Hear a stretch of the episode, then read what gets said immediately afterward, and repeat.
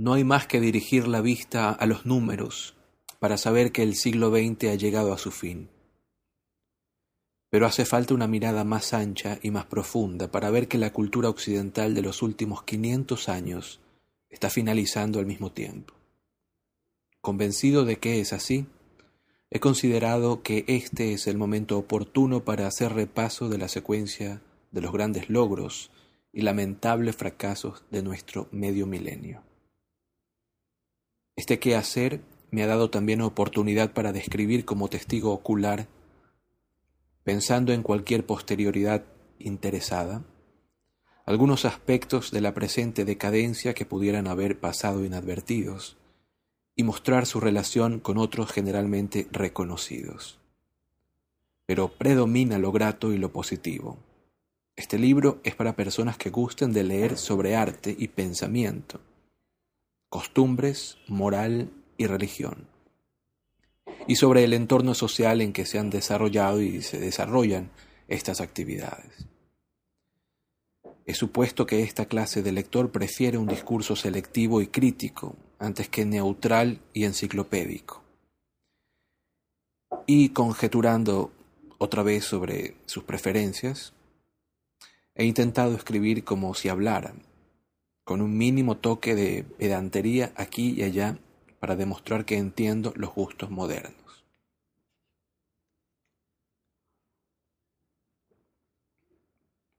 Debido a que el plan de este trabajo es nuevo, y por ello distinto a otras historias excelentes que, podrían que podría mencionar, se ha atendido con especial esmero al orden de las partes.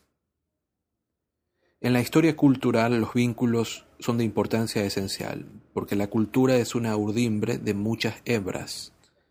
Ninguna se ha hilado sola, ni se ha interrumpido en una fecha determinada, de una guerra o un régimen determinado. Los acontecimientos que, de los que suele decirse que marcan alguna novedad en el pensamiento o un cambio de dirección en la cultura son señales enfáticas no muros fronterizos. He punteado el curso de mi narración con hechos de esta índole, pero las divisiones no dependen de ellas.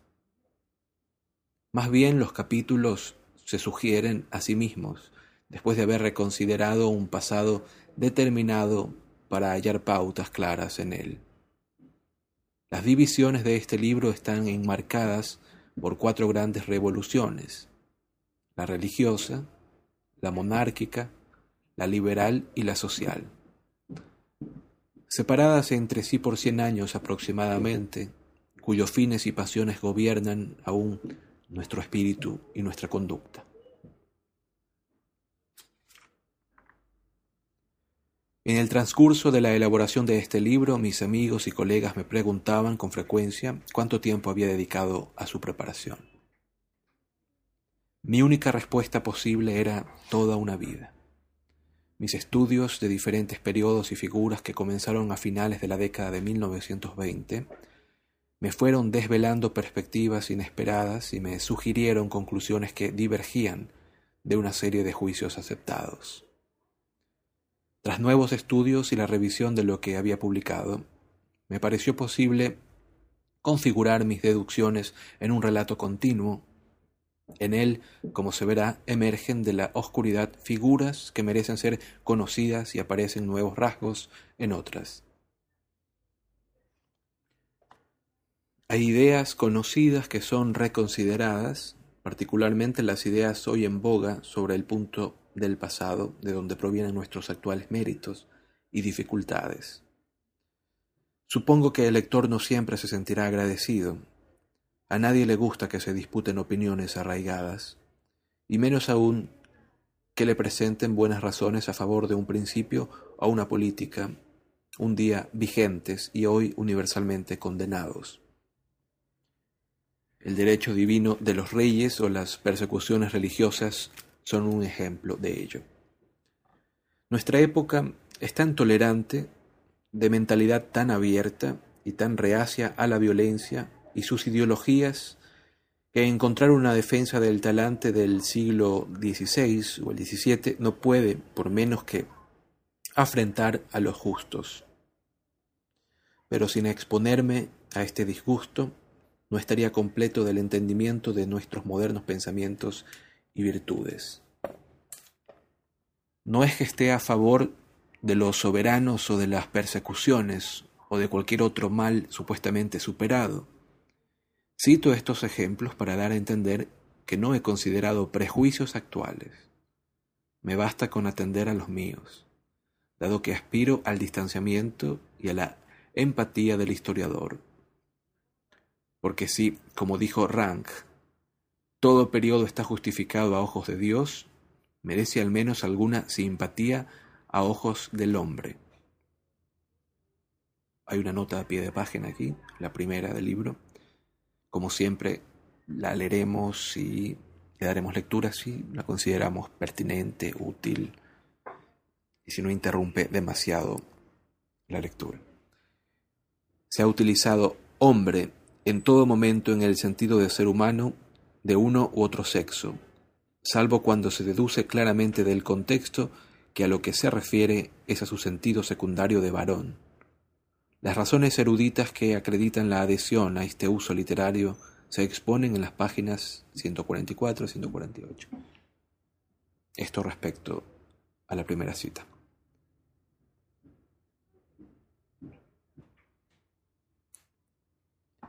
La pretensión de distanciamiento no tiene por qué plantear la cuestión de la objetividad. Es inútil pérdida de tiempo señalar que todo observador es en cierto modo parcial. No se sigue de ello que no sea posible guardarse de esta parcialidad, ni que toda parcialidad deforme por igual, o que una parcialidad contenida sea tan perniciosa como la propaganda. Al tratar sobre las artes, por ejemplo, estás siendo objetivo cuando detectas tus propios puntos ciegos. Primer paso hacia el distanciamiento. El segundo es abstenerse de menospreciar aquello que no nos conmueve. Uno tiene por ello el deber de hablar sobre los juicios bien informados de los demás. Puesto que ciertos acontecimientos y figuras de nuestro prolongado pasado se me antojan diferentes de como han parecido anteriormente, en ocasiones he de hablar sin he de hablar en nombre propio y ofrecer razones que justifican la herejía. Solo me cabe esperar que este sentido de mi responsabilidad no tiente a algún crítico a calificar este trabajo de libro muy personal. Yo les preguntaría, ¿qué libro cuya lectura merezca la pena no lo es? Si Henry Adams fuera un remedio de Gibbon, no apreciaríamos mucho el pastiche. Sobre esta cuestión de la personalidad, William James concluía, después de meditarlo, que los filósofos no nos dan transcripciones, sino visiones del mundo. De modo similar, los historiadores dan visiones del pasado. Las buenas no son simplemente plausibles, descansan sobre una base sólida de hechos que nadie disputa. En los hechos no hay nada personal, pero sí lo hay en la elección y la asociación de los mismos. Es mediante esta transformación de pautas y el significado que se les adscribe como se transmite dicha, dicha visión. Y esto es, en todo caso, lo que cada historiador añade al conocimiento general. Si leemos a más de un historiador, hay bastantes probabilidades de que nos aproximemos cada vez más a la verdadera complejidad de los hechos. El que desee una versión absoluta de lo sucedido tiene que acceder a la mente de Dios. Hablando de significados, debo añadir unas palabras sobre los recursos y símbolos utilizados en este texto. Y para empezar, sobre la función de las citas que aparecen en los márgenes. Tienen la finalidad de ofrecer el ser y voz verdaderos de los personajes del drama histórico. En cuanto a su forma, estos fragmentos recuerdan a los conocidos recuadros de las revistas, frases extraídas del artículo para atraer al lector. En este libro no son recuadros, sino inserciones. Su introducción sin preámbulo contribuye a breviar el texto al prescindir del habitual, como escribió Erasmo a Enrique VIII, bla, bla, bla. Como dijo Mark Twain sobre Juana de Arco, bla, bla, bla. Después de lo cual son necesarias más palabras para cerrar el inciso. Esta pequeña innovación permite además la justaposición con objeto de contrastar o resaltar. Al finalizar, el lector acaso descubra que le han invitado a una ontología de bocados selectos. Igualmente, en pro de la brevedad, utilizo la fórmula S16 o S19 como siglo XVI o siglo XIX, y así sucesivamente para reconocer los siglos con rapidez.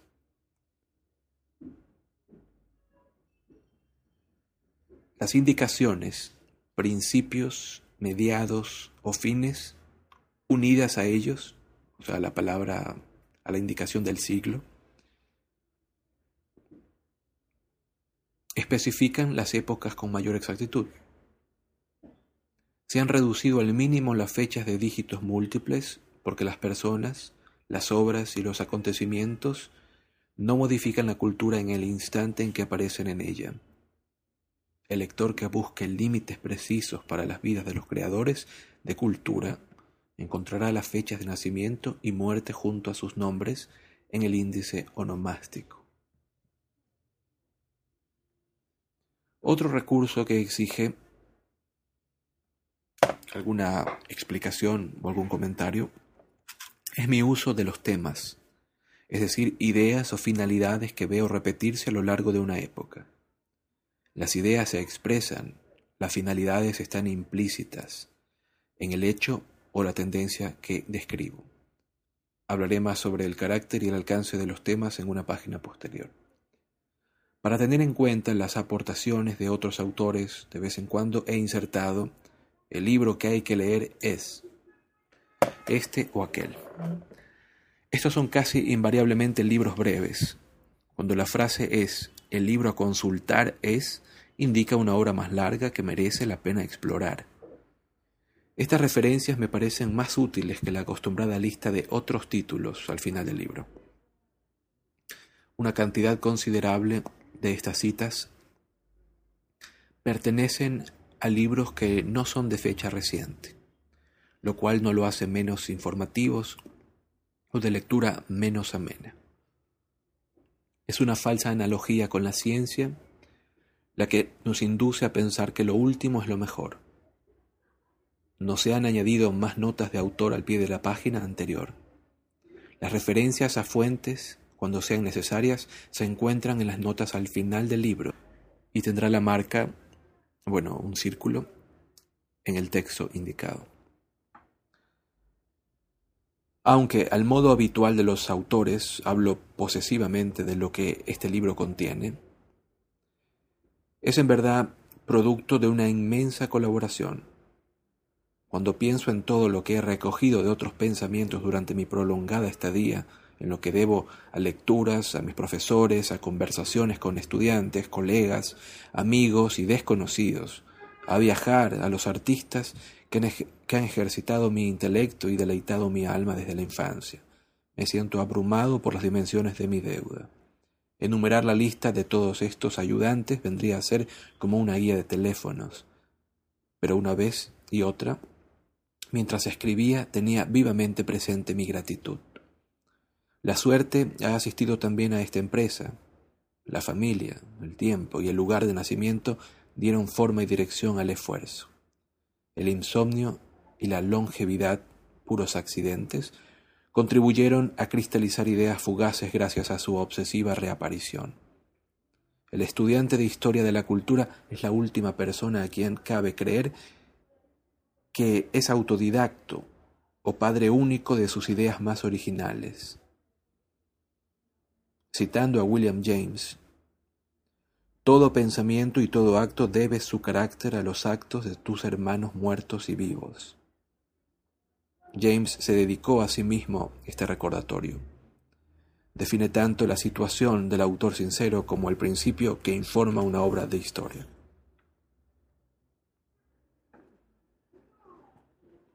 esta era la nota del autor, la que acabamos de leer. A continuación viene un prólogo para concluir este segmento. Luego pasaría a la lectura en sí del libro. Prólogo. De algunas cuestiones de actualidad al tema de este libro.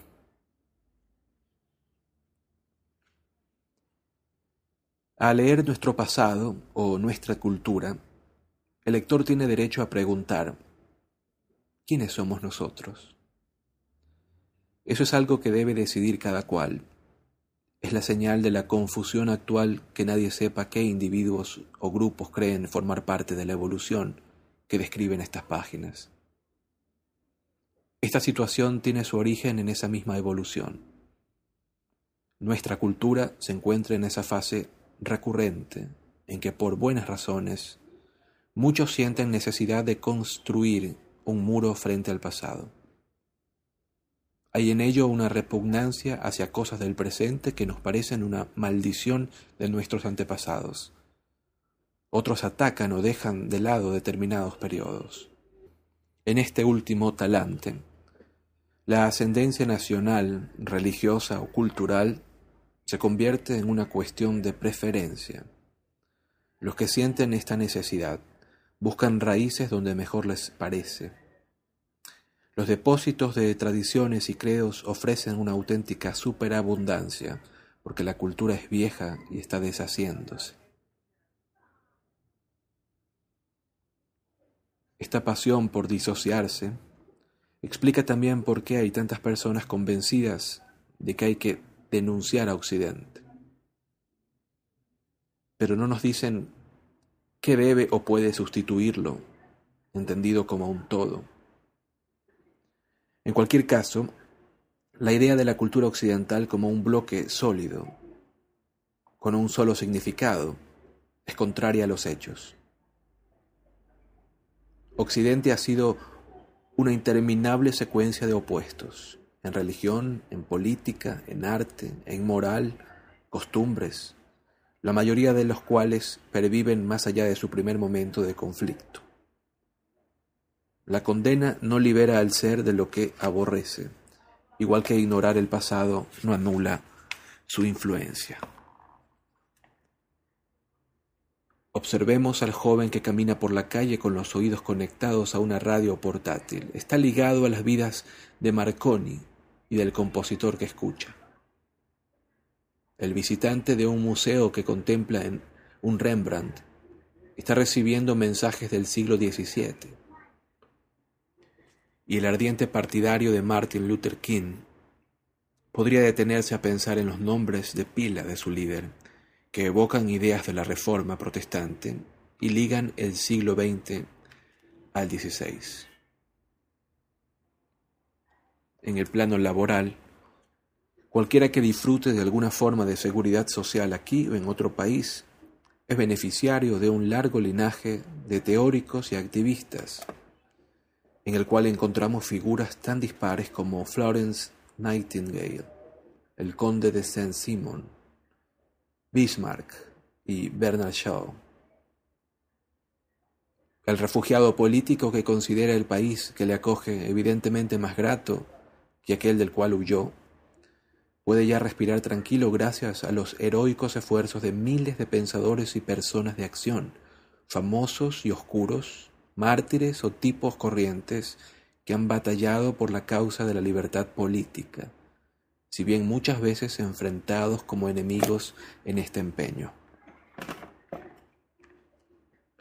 Si el ciudadano de nuevo cuño resulta crítico de su país de adopción, atacando políticas y políticos con impunidad, está disfrutando de este pasatiempo privilegiado gracias a personas como Voltaire, que tuvo también que cruzar fronteras para evitar ser perseguido y seguir manifestando su desacuerdo hasta el terrorista que conduce un coche cargado de dinamita contra un edificio en algún país odiado, forma parte de lo que quiere destruir.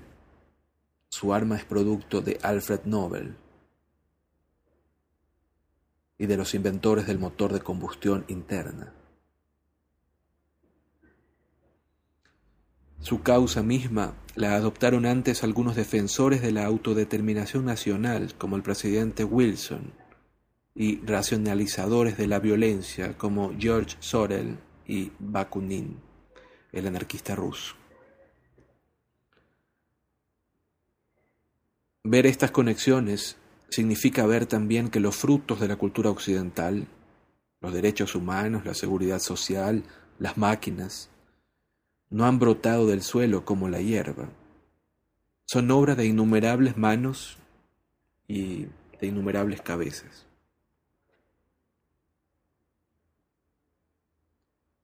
La humanidad no hace nada si no es a través de las iniciativas de los inventores grandes o pequeños y la imitación de todos los demás.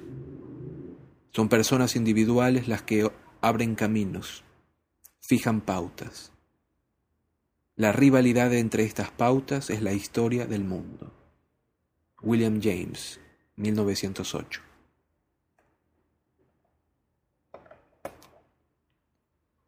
He citado nombres famosos pero estos tuvieron predecesores hoy olvidados y después seguidores que se empecinaron en una idea hasta que al fin cobró realidad en el consentimiento de la multitud. La fuerza de supervivencia de estos hechos es lo que significa el pasado vivo. Ello forma la sustancia de lo que ahora se llama la cultura. Cultura. Qué palabra. Hasta hace pocos años significaba dos o tres cosas relacionadas entre sí fácilmente comprensibles y diferenciables. Hoy es un componente de una jerga multiuso que abarca un batiburrillo de cosas que se superponen entre sí. La gente habla y escribe sobre la cultura de prácticamente cualquier sector de la sociedad de la contracultura, para empezar, y de múltiples subculturas, culturas étnicas, cultura de la empresa, cultura juvenil, cultura popular. Un editorial de The New York Times habla de la cultura del departamento de policía de esta ciudad. En un artículo de la sección de viajes se distingue entre la cultura de viaje en avión y del viaje en autobús. En paralelo con todas estas, recordemos la división entre las dos culturas, las ciencias y las humanidades, que es deplorable, como el choque cultural entre marido y mujer que es causa de divorcio. Los artistas sienten la atracción, no el deber, de entrar en una cultura adversaria, porque el artista es por naturaleza enemigo de su cultura como es también en otras páginas de la misma revista académica, producto de su cultura. En educación, la última moda es el multiculturalismo. Y en espectáculos siempre merecen los máximos elogios los actos interculturales. En el panorama mundial, los expertos nos previenen sobre las guerras de cultura que están fermentando. En el fondo de este amontonamiento apenas sobrevive cultura con el significado de un espíritu bien formado. Recientemente, cuatro mil datos culturales en forma de diccionario han entrado en nuestro cuarto de estar, pero cabe dudar de que esta bonanza vaya a cultivar por sí sola el pensamiento en barbecho, apartándolo de sus intereses cotidianos y limpiándolo de provincialismo. Un hombre sabio ha dicho, cultura es lo que queda cuando has olvidado todo lo que definitivamente quisiste aprender. ¿Por qué ha perdido la cultura en este sentido una simple metáfora inspirada en la agricultura su autoridad y se ha cargado de significados para los que había ya palabras muy buenas? Estas mini culturas creadas de improviso son evidentemente ficticias, pero expresan también ese separatismo ya mencionado, que surge de un roce excesivo con un número excesivo de personas. Las constricciones son constantes porque el desconocido, la máquina, el poder del burócrata, imponen su voluntad. De ahí el deseo de arrebujarse en pequeños grupos de afinidad. La esperanza de consuelo es utópica, porque estos grupos no son independientes. Su cultura está formada solamente por costumbres y tradiciones locales, hábitos individuales o institucionales, modales y prejuicios de clase, lengua o dialecto, crianza o profesión, credo, actitudes, usos, modas y supersticiones, o en lo más particular, por temperamento. Si buscamos una palabra para las diversas asociaciones de esa clase de elementos, tenemos etos. La prensa, por no hablar de los medios, con su afición a palabras nuevas sacadas del griego, podría extender su uso rápidamente. Pero ¿cuál es el contenido de la cultura en su sentido más ambicioso? Al trazar un perfil ancho de la evolución del arte, la ciencia, la religión, la filosofía y el pensamiento social durante los últimos 500 años, espero demostrar que durante este tiempo los pueblos de Occidente han ofrecido al mundo un conjunto de ideas e instituciones que no existían en épocas anteriores ni en lugar alguno. Como ya se apuntó, ha habido en ello una unidad combinada con una enorme diversidad, con préstamos numerosos de otras tierras, prosperando en la disconformidad y la originalidad. Occidente ha sido la civilización mestiza por excelencia. Pero no obstante, la disparidad y el conflicto ha perseguido unos fines característicos, en eso consiste su unidad. Y ahora dichos fines, llevados hasta sus últimas consecuencias, están produciendo su desaparición. Su final se advierte en el punto muerto de muchos conflictos de nuestro tiempo, entre partidarios y contrarios del nacionalismo, el individualismo, el arte culto, la moral, la moral estricta y las creencias religiosas. El individuo ya en toda la extensión de la palabra, esgrime una panoplia de derechos, incluido el derecho de hacer lo suyo, sin impedimentos de la autoridad. Y todo lo que está vivo es sujeto de todos los derechos, inmigrantes, ilegales, escolares, criminales, bebés, plantas y animales. Esta independencia universal, lograda después de muchas batallas, es un rasgo distintivo de Occidente la emancipación es uno de los temas culturales de esta era, acaso el más característico de todos. Y como es natural, exige cada vez más limitaciones para impedir que mi derecho vulnere el tuyo. Un tema paralelo es el primitivismo, el anhelo de despojarse de la compleja organización de una cultura avanzada reaparece una y otra vez, es uno de los motivos primordiales de la Reforma protestante y resurge como culto del buen salvaje mucho antes de Rousseau, su presunto inventor. El salvaje, con sus sencillas creencias, es sano, profundamente moral, sereno y un ser más digno que el hombre civilizado, que de intrigar y engañar para prosperar. A finales del siglo XVIII, hay una vuelta a la esperanza utópica. A finales del XIX, esta se expresa en la obra de Edward Carpenter, Civilization, Its Cause and Cure, sus causas y su cura. Y en los años 60 del siglo XX, se experimenta en la revuelta de los jóvenes que buscan esta vida sencilla en las comunas o se autodenominan gente de las flores convencidos de que el amor es un vínculo social suficiente por sí solo.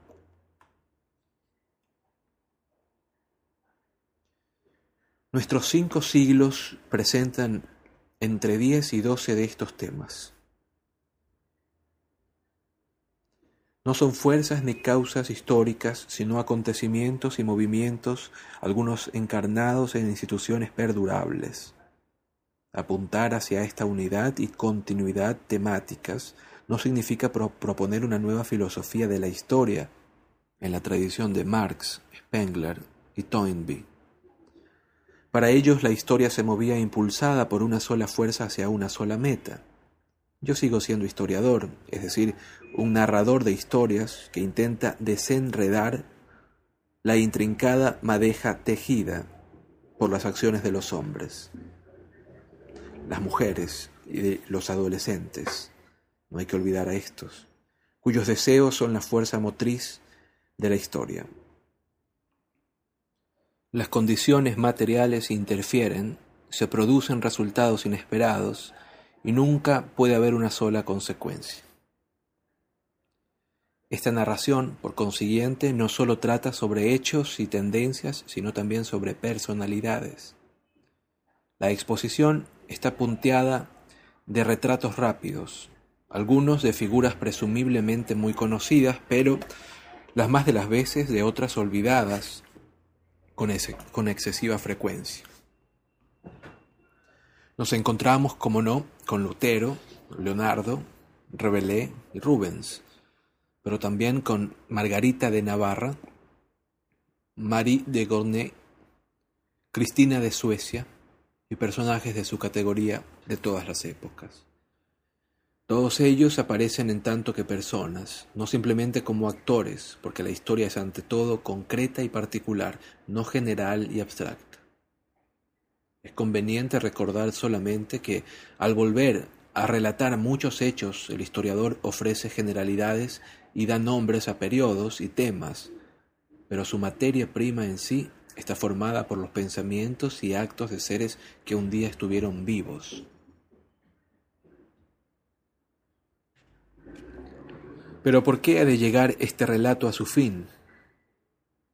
No llega, por supuesto, en el sentido literal de interrupción y ruina total.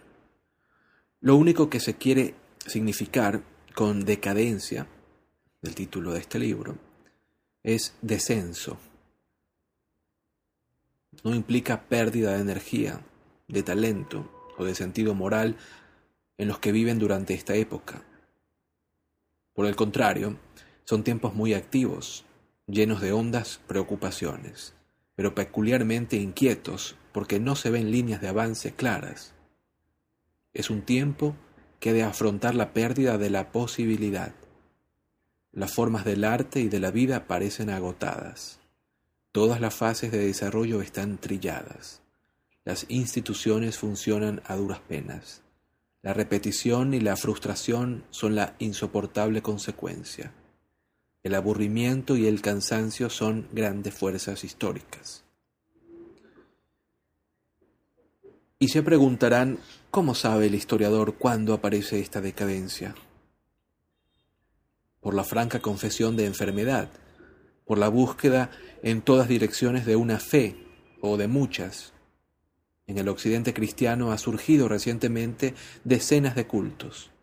Budismo, islamismo, yoga, meditación, trascendentalismo, la Iglesia de la Unificación del Señor Moon y toda una amplia variedad, algunos dedicados al suicidio colectivo. Para los espíritus laicos, los viejos ideales resultan gastados o inservibles, y una serie de objetivos prácticos son transformados en credos sostenidos por actos violentos. Luchar contra la energía nuclear, el, calentamiento del globo o el aborto. Salvar de la explotación el entorno natural con su fauna y su flora. Queremos que vuelva el lobo. Promover el consumo de alimentos orgánicos en lugar de tratados y proclamar condenas de la ciencia y la tecnología. Un impulso hacia el primitivismo anima todas estas negaciones.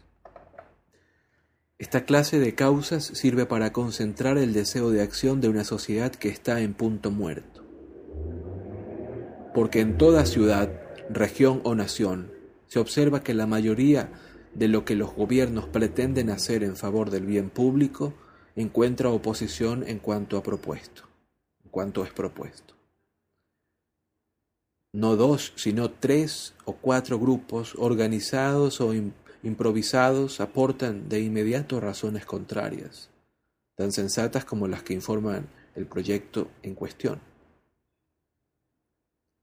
Lo que resulta de todo ello es una hostilidad flotante hacia las cosas como están, lo cual inspira el uso repetido de los, prefijos peyorativos anti y post, antiarte, postmodernismo, y la promesa de reinventar esta o aquella institución. La esperanza es que la eliminación de lo que hay genere por sí solo una vida nueva.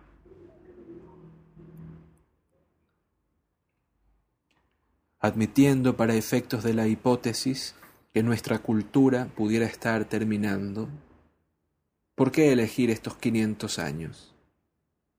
¿Qué es lo que les da unidad?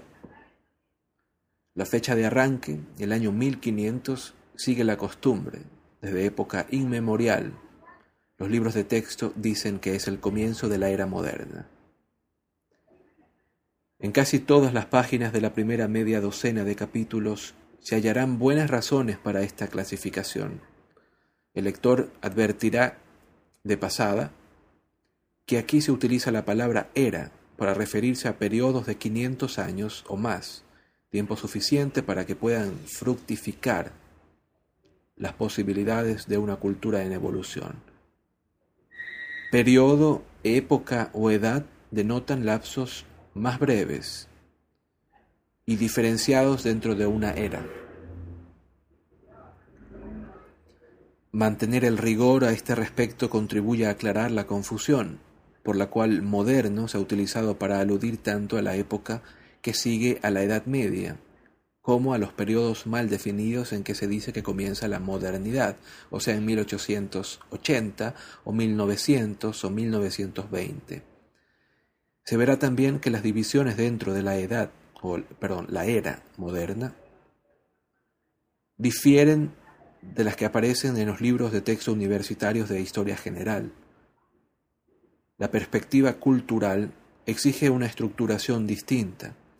Tres periodos de tiempo, cada uno de 125 años aproximadamente, nos llevan, grosso modo, desde Lutero a Newton, desde Luis XIV a la guillotina, y desde Goethe al New York Harmony Show.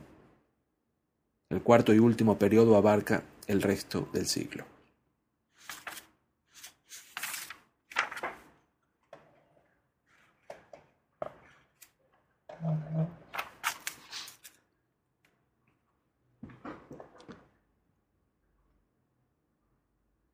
Si esta periodización hubiera de justificarse, cabría decir que el primer periodo, o sea, de 1500 a 1660, estuvo dominado por la cuestión de qué creer en religión.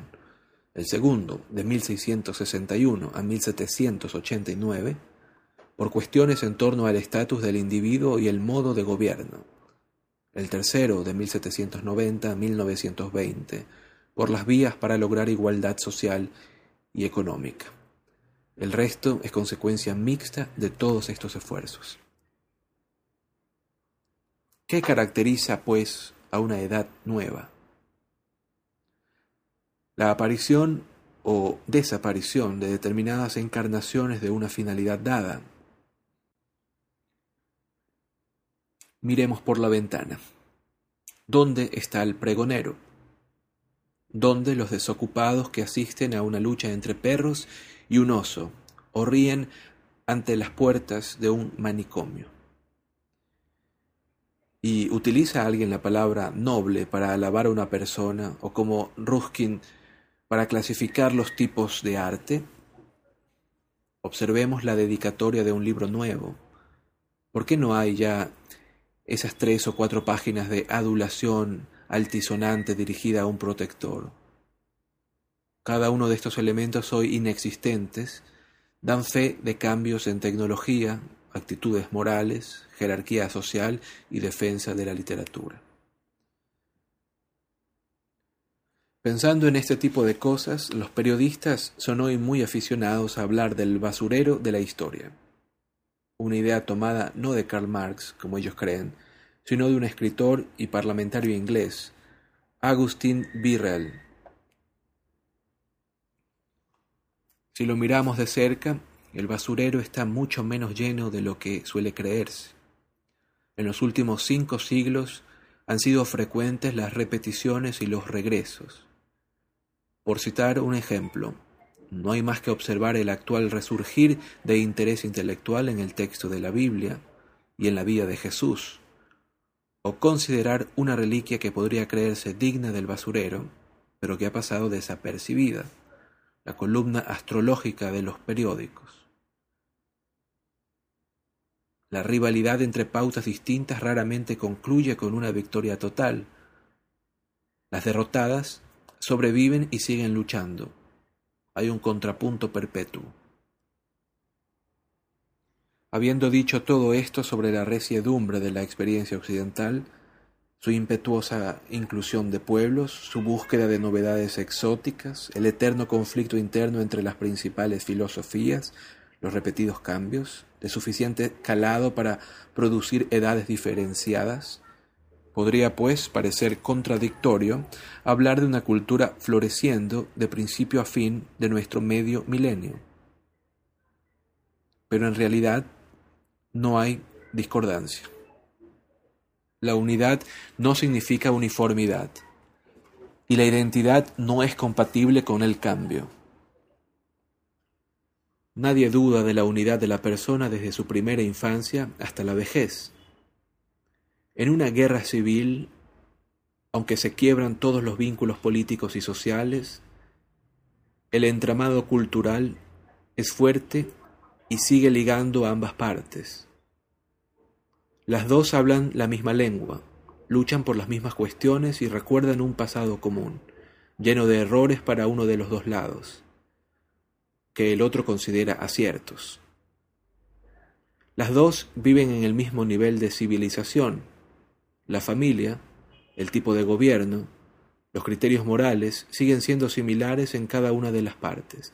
Ambas utilizan las mismas armas, dirigen sus ejércitos de modo semejante, llevan el mismo tipo de uniformes y en sus rangos militares y sus banderas muestran que estas prácticas tienen un significado común. Una última pregunta. ¿Ejercen efectivamente las ideas algún tipo de fuerza? El escepticismo sobre su influencia en la historia siempre ha apelado a ciertos temperamentos. El escéptico dice, hay que mantener el arte y el pensamiento en el lugar que les corresponde. Isabel I de Inglaterra tuvo más importancia que Shakespeare para la configuración de la vida cotidiana de un inglés moderno. Con un mejor conocimiento del ejemplo que utiliza, este crítico acaso habría comprendido que uno de los principales problemas de Isabel fue cómo hacer frente a la amenaza de las ideas, la de sus súbditos recién convertidos al protestantismo, en lucha con sus compatriotas católicos, movidos también por ideas. Además, si los cinco últimos siglos presentan el espectáculo de una sola cultura, Ello se debe también a la tenaz memoria, asistida por la práctica de registrarlo todo obsesivamente. Nuestra actitud característica hacia la historia, nuestra costumbre de argumentar a partir de ella, convierte los acontecimientos en ideas cargadas de poder. Y este uso del pasado data precisamente de los años que dan entrada a lo que llamamos tiempos modernos.